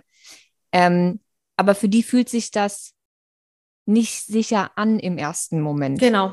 Ja, weil es nicht bekannt ist. Mhm. Weil es nicht bekannt ist. Und ja. alle, die ähm, bisher irgendwelche Neurofolgen von mir gehört haben, wissen, dass das menschliche Nervensystem sich immer eher für bekannten Schmerz mhm. entscheidet, als für unbekanntes Gutes und für unbekannte Sicherheit, weil es sich nicht sicher anfühlt. Richtig. Weil man das nicht kennt. Mhm. Und Leute, die in ihrer Bindung nur Liebe wahrgenommen haben mit Drama, also mit irgendwie laut, mit Streit, mit Unsicherheit, mhm. mit Push and Pull, mit was auch immer, und dann kommt jemand und der ist sicher da passiert einfach nichts. Nee, da passiert gar nichts. Da passiert nichts. Was eigentlich gut ist. Das ne? ist was, das ist was ja. ganz Grandioses. Ja, total. Aber es fühlt sich für dich nicht richtig an. Ja, ich sage immer, man sollte vielleicht mal so seine Freunde so ein bisschen als, na, so als Referenz nehmen. Weil bei seinen Freunden, Freundinnen, egal, männlich oder weiblich, da hat man das gar nicht. Ja, also da merkt man ja auch, da, da kann ich ja auch irgendwie offen sein und fühle mich da immer sicher. Und auch wenn ich zwei Wochen von denen nichts höre, dann frage ich vielleicht mal. Aber in der Regel, auch nicht alle, ist man aber mit seinen Freunden in einer sicheren Bindung, also wenn es gute Freunde sind, oder mit seinem Haustier zum Beispiel. Da hat jeder eine sichere Bindung und weiß gar nicht, dass er das eigentlich kann, ohne das irgendwie langweilig zu finden. Ne? Also ich habe das ist das ja. ist so genial, dass du das sagst, weil ich gebe den Tipp immer jedem. Mhm. Gerade in so äh, Early Dating Stages, wenn es dann darum geht, schreibe ich ihm jetzt, schreibe ich ihm nicht oder warte ich noch drei Tage oder keine Ahnung was und ich immer denke, was würdest du denn machen, wenn es ein Freund ist? Genau. Jetzt mal, ohne, lass mal weg, dass ihr datet und so weiter und so fort. Was würdest du denn jetzt mir schreiben? Richtig. Wenn ich dir nicht geantwortet habe oder du hast von mir nichts gehört oder du hast gerade an mich gedacht oder du hast mhm. irgendwas gesehen und an mich gedacht und wolltest mir das schicken, überlegst du dann, ob du jetzt noch drei Tage wartest, bevor du es mir schickst oder schickst du es mir einfach? Mhm. Ja, total. Das, Weil die Bindung sicher ist. Und ich glaube, es wäre um einiges einfacher, wenn wir mit unseren Partnern oder mit, mit Männern und Frauen, die wir kennenlernen, so umgehen, als wären wir mit denen schon befreundet. Also zumindest ja. in, der, in der Sicherheit ja. der Kommunikation. Total, ja. Und, und deswegen ist es manchmal vielleicht auch gar nicht so verkehrt, ähm, was ich häufig erlebe, auch bei meinen Klientinnen und Klienten, die dann sagen, oh, ich bin jetzt auf einmal mit meiner besten Freundin oder mit meinem besten Freund zusammen, Laura, was ist denn da jetzt passiert? Wo ich dann sage, ja, das ist gut, weil die, da siehst du das ganz deutlich, die konnten vorher diesen Menschen gar nicht als potenziellen Partner wahrnehmen, weil das war zwar super und sicher, aber halt eben langweilig, wie du gesagt hast. Und das ist das Beste, was passieren kann. Also wenn ich vielleicht es auch mal so anders angehe und sage, ich baue erstmal vielleicht eine Freundschaft zu jemandem auf ähm, und, und gucke, ob das da überhaupt passt, weil Sonst sind wir eben so stark gesteuert von unserem Muster. Und das, das steht uns da echt total im Weg. Auch wenn es sich erstmal langweilig anfühlt. Aber auf lange Sicht alles andere, das ist Stress pur, das ist Angst pur und das bedeutet dann auch ganz, ganz viel Arbeit. Natürlich kann man das auch schaffen, ja, wenn, wenn zwei unsicher gebundene zusammen sind, ganz klar. Aber ja, es ist wirklich so, dieses Langweilige, so wird es auch ganz oft beschrieben. Aber erinnert euch da immer an eure Freundschaften, an eure Haustiere. Ne? Da, da sage ich ja auch nicht, du, jetzt möchte ich mit euch, mit meinen Hunden zum Beispiel, möchte ich jetzt nichts mehr zu tun haben. Das ist, langweilt mich jetzt total. Das ist langweilig, dass ihr euch immer so freut, wenn ich nach Hause ja, komme. Genau. Und dass ihr immer kuscheln wollt und so weiter, ja. Ja, es ist, mhm. es ist so spannend. Ähm, aber das muss man halt, das muss man halt verstehen. Mhm. Weil sonst, man weiß, wenn man das nicht weiß, dann fühlt sich das tatsächlich einfach nur langweilig an. Und als würde irgendwie das Feuer und die Leidenschaft fehlen, ohne dass man merkt, dass es da vorher gar kein Feuer und Leidenschaft gab, sondern einfach ein Nervensystem, das amok läuft. Genau. Und Hormone natürlich auch. Ja, ne? Also klar, dieses Push and Pull und, ja. und Angst und das, das mag zwar bekannt sein und ich, ich weiß auch nicht, ich glaube ja tatsächlich, dass ähm, am Bestehenbleiben dieser Muster unsere heutige Gesellschaft und sehr viele Fernsehserien schuld sind. Mm, ja, sehe ich genauso. Weil da diese, diese verschiedenen Bindungstypen und diese sehr, sehr ungesunden Total. so promoted werden mit am Ende dann doch noch einem Happy End, dass ja, du dir denkst, Leute, ja, nee, ja, ist ja kein Wunder, dass ich denke, dass, dass das Leidenschaft ist, wenn ich mich irgendwie zehnmal trennen muss und dann muss ich erst ihm hinterherrennen und dann muss er mir hinterherrennen und dann gibt es am Ende irgendwie an irgendeinem Bahnhof äh, genau. einen Flashmob oder so. Ähm, ja, und dann ist es ja leider immer vorbei, weil es wäre ja immer spannend, wie die Beziehungen dann so weitergehen. Ja. Genau. Und für genau. mich, für mich ist immer das beste Beispiel Sex in the City. Ja, genau. Typisches Beispiel. Nee, Leute. Nee. nee. Also wenn man sich die, die Bindungstypen anguckt, ne, die kann man ja kategorisieren bei Sex in the City, wer da was. Ja, total. Ja sofort. ja. Aber keine von denen hat in der gesamten Staffel, äh, nicht in der gesamten, in allen sechs Staffeln mhm. eine gesunde Beziehung. Und die, die am meisten glorifiziert wird, also von Vic und Carrie, ja. ist die schlimmste von schlimm. allen. Schlimm, ganz schlimm. Ja. Und man fiebert da so mit und man mhm. findet das alles total normal. Ja. Ähm, und ich weiß noch, als ich das geguckt habe, mit wie alt war ich denn da? 15 oder so? Ja, ähm, ich habe es auch geguckt, ja. Da war man noch so voll auf Seite von Carrie und äh, war so, Big ist voll das Arschloch und ja. hast du nicht gesehen. Aber du lernst ja, dass das normal ist. Total. Und natürlich sagte dann keiner, das sind aber sehr ungesunde Muster, weil er ist der total Vermeidende und sie ist total ängstlich und das mhm. äh, tut sich gerade nicht so gut, was die da anstellen. Ähm, kriegst du ja nicht mit. Das, das verstehst du ja nicht. Also nee. denkst du, es wird ja vorgelebt als normal. Ja, und als das Leidenschaft. Stimmt. Und am Ende kommen ja. die doch noch zusammen und dann heiraten die. Und dann rennt er fast von, rennt er auch wieder weg. Rennt ja, von, genau. von der Hochzeit wieder weg. Und dann, nee, Leute. also ich, ich finde das, ich finde es wirklich schlimm, wie, wie, wie da heute mit umgegangen wird. Weshalb ich so ja. froh bin, dass, dass wir heute sprechen, weil ich es einfach wichtig finde, dass man das für sich selbst erkennt. Ja, ganz, ganz wichtig. Und das ist das, also vor allem für Frauen finde ich es ganz wenig vorgelebt. Also wie man sich als Frau auch als sichere ne, Partnerin überhaupt verhält. Weil, wie du sagst, in jedem Film, in, in jeder Serie ist die Frau, die, die total verzweifelt ist. Oder dann gibt es noch die paar anderen Filme, wo die Frau die ist, die immer wegläuft. gibt's, sind dann eher so deine Filme, easy. Ja. Aber ähm, weißt du, das, also es gibt ja selten was, wo du eine Frau einfach mal in so einer Balance irgendwie erlebst, also in Beziehungsthemen zumindest, die sich einfach sicher, entspannt und cool, aber jetzt nicht zu cool verhält, das, das gibt es fast gar nicht. Und das brauchen wir ja, auch wenn wir in unserer Jugend sowas angucken oder in unserer Kindheit oder auch die ganzen Disney-Filme und so weiter.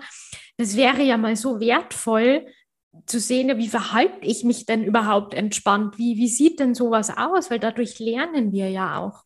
Ja, ja.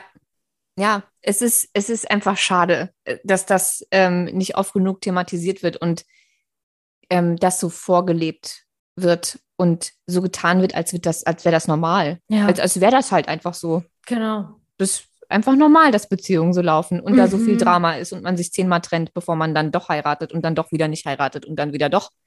Ähm, genau. ist, also Nee. Ganz, ganz, ganz, ganz schlimm. Ähm, bevor wir jetzt irgendwann, ich weiß gar nicht, ich habe noch nicht mal auf die Uhr geguckt, aber ähm, bevor wir jetzt komplett überziehen, ähm, ich glaube, an dieser Stelle hat jeder verstanden, dass unabhängig von Beziehung oder nicht, hm. es wichtig ist, sich diese Themen anzugucken, wenn man sich jetzt sozusagen selbst entdeckt hat in einem dieser ähm, Bindungstypen. Ähm, aber wenn ich jetzt in einer Beziehung bin und ähm, sich zwei Gegenteile angezogen haben, was meiner persönlichen Meinung nach sehr häufig passiert. Mhm. Ähm, und ich bin vielleicht ängstlich und bin mit einem Vermeider zusammen oder ich bin Vermeider und bin mit einem Ängstlichen zusammen. Und ich merke, die Dynamik, die funktioniert so nicht und ich komme mit meinem Gegenüber nicht richtig klar. Aber ich möchte. Mhm. Also ich, mhm. ich möchte mit diesem Menschen zusammen sein. Ich weiß aber, das funktioniert so nicht richtig. Ähm, und ich weiß, dass auch gerade in den Büchern eher davon abgeraten wird. Da wird dann mhm. eher gesagt, sucht euch einen sicheren. So als ob die sicheren die Heilung für alle sind. Ähm, was ich übrigens ganz schlimm finde, mhm. dass, dass die so ähm, als, als, als Lösung präsentiert nee, werden. Sind sie auch nicht. Weißt du, was ich meine? Das ist ja, ja. auch schon wieder so ein, so ein Ausnutzen von, von deren Ressourcen. Als ob, ob, also das ist ja, geht zu denen, weil die haben ein reguliertes Nervensystem. Genau. Und dann heilt mit denen. ja, ja nö. Total. Nö. Nee, nee. Es muss auch gar kein Partner oder auch nicht der Partner oder die Partnerin sein. Ne? Also es reicht auch oft schon, wenn wir eine andere sichere Person in unserer Umgebung haben.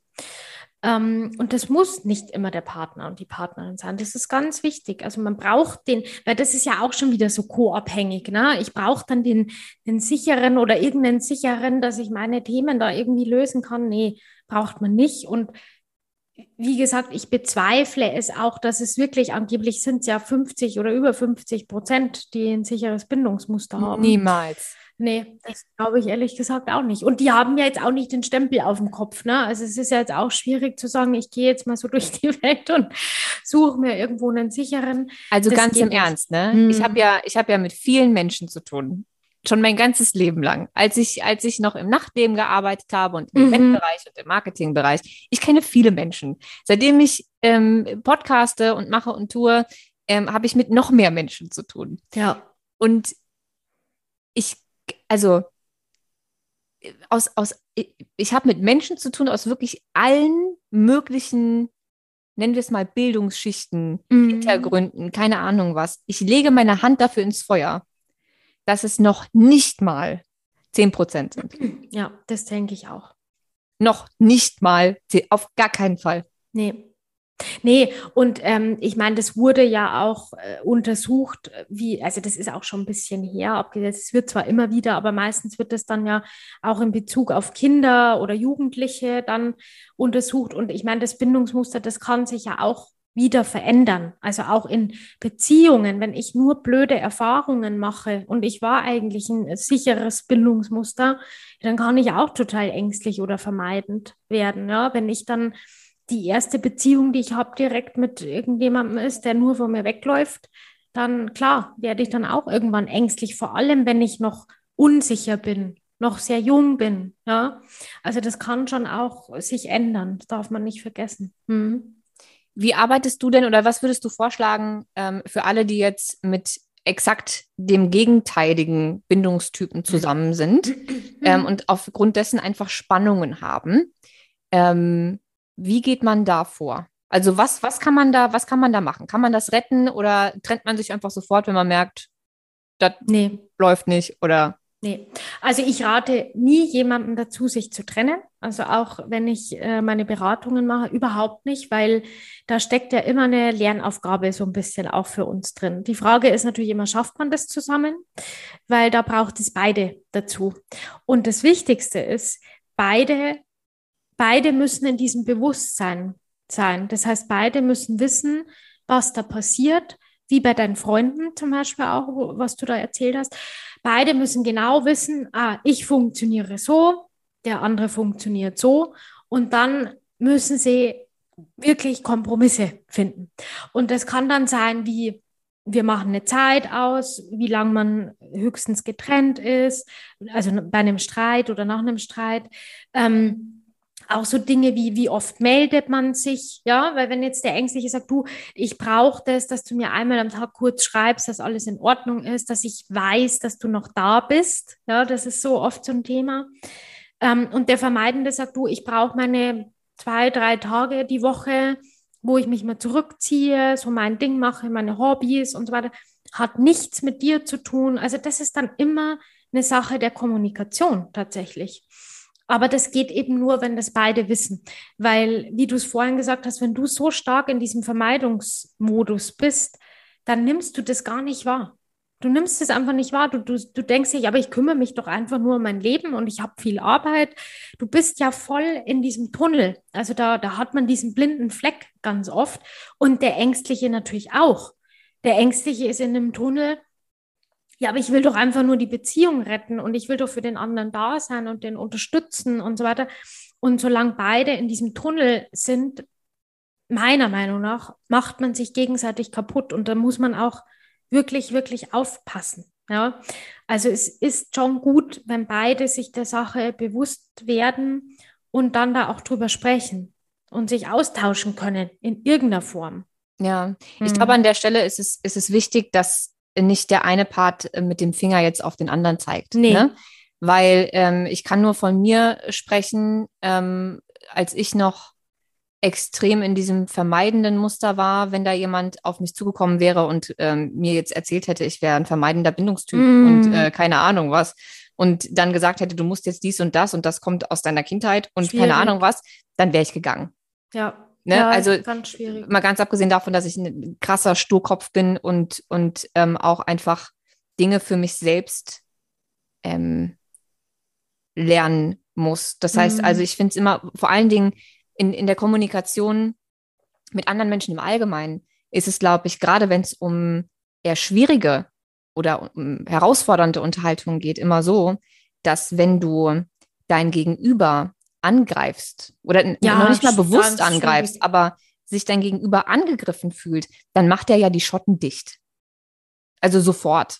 Egal ob ängstlich, weil dann gehst du in die Angst, oder ob vermeidend, dann willst du abhauen. Ist völlig egal. Aber es führt auf jeden Fall nicht zu irgendeiner Lösung. Das heißt also, mm, persönlich ja, bin, ja. bin eher ein Freund davon, ähm, sich zum Beispiel gemeinsam so eine Podcast-Folge mal anzuhören genau, und einfach so. rauszufinden, ähm, wo findet man sich da wieder? Findet man sich überhaupt irgendwo wieder? Aber dass man eben nicht jetzt, wenn man das gehört hat, hingeht und sagt, oh, jetzt habe ich aber rausgefunden, was mit meinem nee, Freund nicht stimmt. Nee. Und dann äh, wird der Freund geholt und gesagt, hör mal zu, ich habe jetzt rausgefunden, äh, ich bin ängstlich, du bist vermeidend äh, wir müssen jetzt was tun und ich hätte gerne, dass du ab jetzt bla. Das wird, glaube ich, äh, nicht wirklich zu was führen. Nein, nein, nein. Also wirklich, das, genau das meine ich. Jeder muss bei sich bleiben und sich auch erstmal um sich kümmern. Also ich kann schon den anderen so ein bisschen, also ich kann das ja schon tun, indem ich sage, ich habe herausgefunden, dass ich ein ängstlicher Bindungstyp bin. Ja? Und ich möchte da meine Themen jetzt angehen. Und dann wird sich bei dem Vermeider sowieso etwas verändern. Weil wenn der Ängstliche wirklich was an seinen Themen tut, ja, dann, dann bekommt der Vermeider auch irgendwann den Leidensdruck, weil der Vermeider findet es ja eigentlich gar nicht so schlecht, dass der Ängstliche ängstlich ist. Deswegen treffen die ja zusammen. Und wenn der dann auf einmal nicht mehr der Ängstliche ist, dann, dann merkt er auch, oh, hier, hier dreht sich jetzt irgendwas. Und das, glaube ich, ist dann vielleicht auch die Grundlage zu sagen, siehst du, ich habe so jetzt mein Thema irgendwie für mich geklärt. Ähm, das ist meiner Meinung nach der beste Einstieg, weil alles andere ist wieder so dieses, eben, ich gebe dem anderen die Schuld und nur wenn du dich änderst, dann kann ich mich ändern und so weiter. Und das ist nicht, nicht gesund. Ja, ich, ich bin ja immer ein großer Freund von Kommunikation und von gemeinsamen Lösungen finden, mhm. aber am Ende des Tages fängt es immer mit einem selbst an. Richtig. Immer. Ja.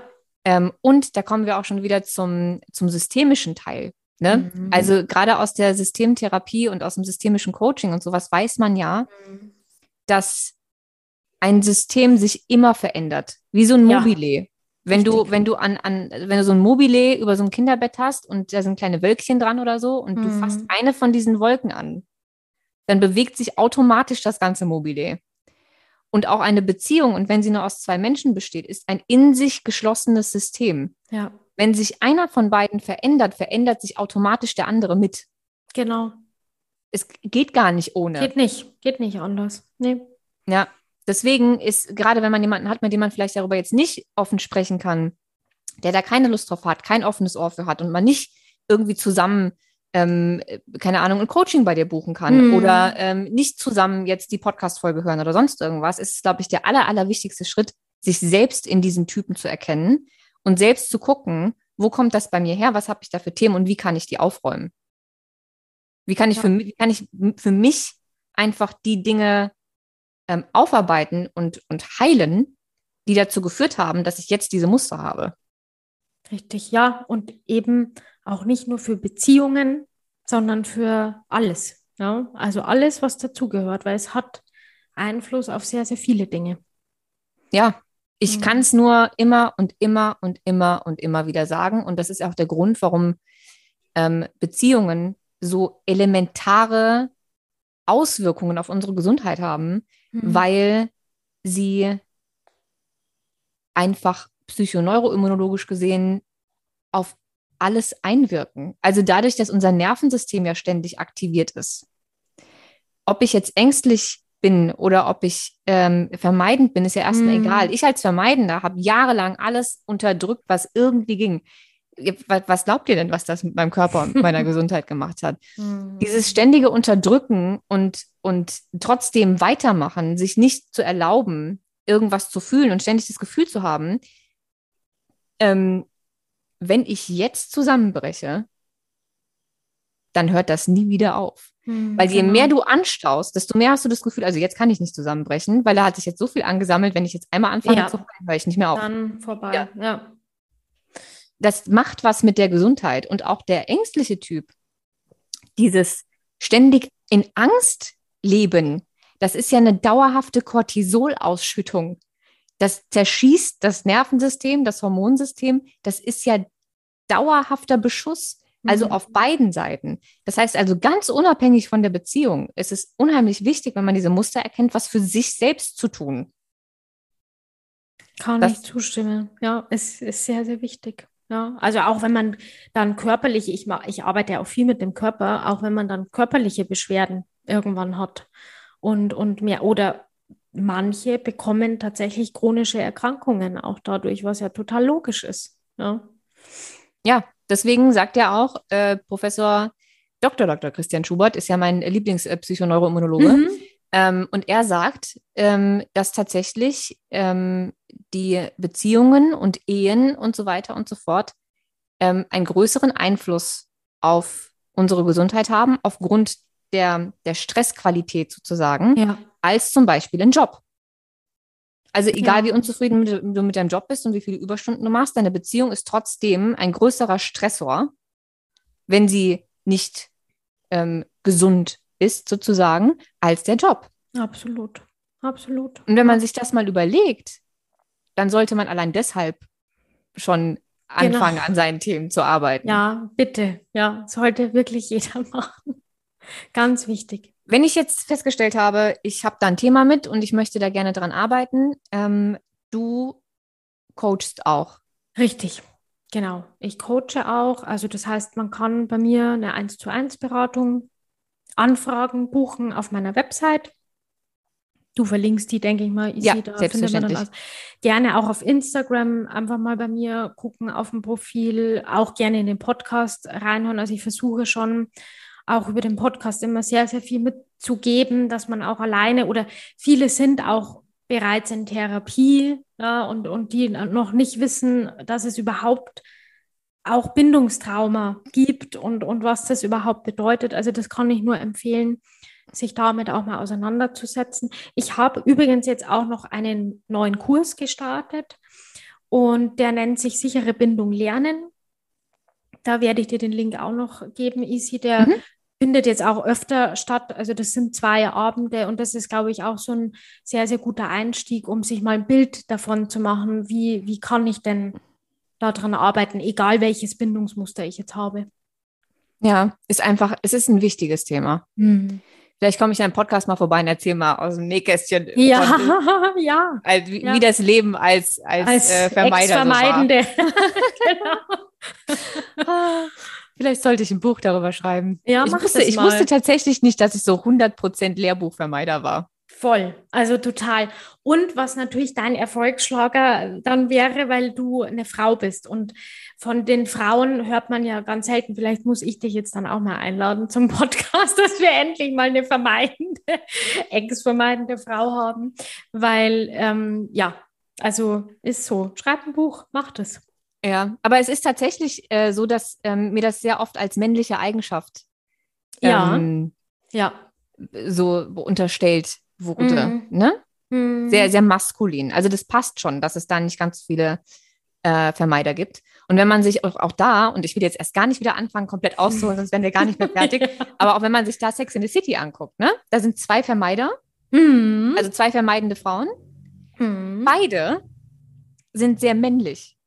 Total. In ihrem ja. Verhalten. Nämlich ja. einmal Samantha, genau. die ja dann total in die äh, absolute Autonomie und gar keine feste Bindung, sondern nur ja. ähm, mit möglichst vielen Männern schlafen, genau. was ja auch eher männlich konnotiert ist sozusagen. Ähm, und Miranda, ja. die Karriereanwälte und beide Karriere genau. ohne Ende und die erfolgreichsten ja. ähm, in der ganzen Serie. Ja, absolut. Ähm, die sich auch nicht binden wollte. Hm. Und auch eher so dieses komplette auf Distanz und so weiter und so fort. Die sind beide eher maskulin. Ja. Ne? Ja. Also auch da sieht man wieder, dass das dann eher in die Richtung geschoben wird. Mm, ja, ist so. Also und es ist wirklich so und das kann deswegen finde ich die Bindungsmuster auch, wenn wir sagen, wir wollen das gar nicht so sehr mit den Kategorien, aber du kannst es wirklich so beobachten bei ganz ganz vielen Menschen und das finde ich total spannend und dass die sich dann auch wirklich ähnlich sind. Ja, absolut. Mhm. Und falls es jetzt noch nicht angekommen sein sollte, ich wiederhole das jetzt nochmal, es ist nicht in Stein gemeißelt. Man kommt nicht als Bindungstyp XY auf die Welt und geht so auch wieder. Ja. Sondern es sind einfach Muster, die entstanden, Verhaltensmuster, die entstanden sind und die man lösen kann, wenn man die Themen dahinter gelöst hat.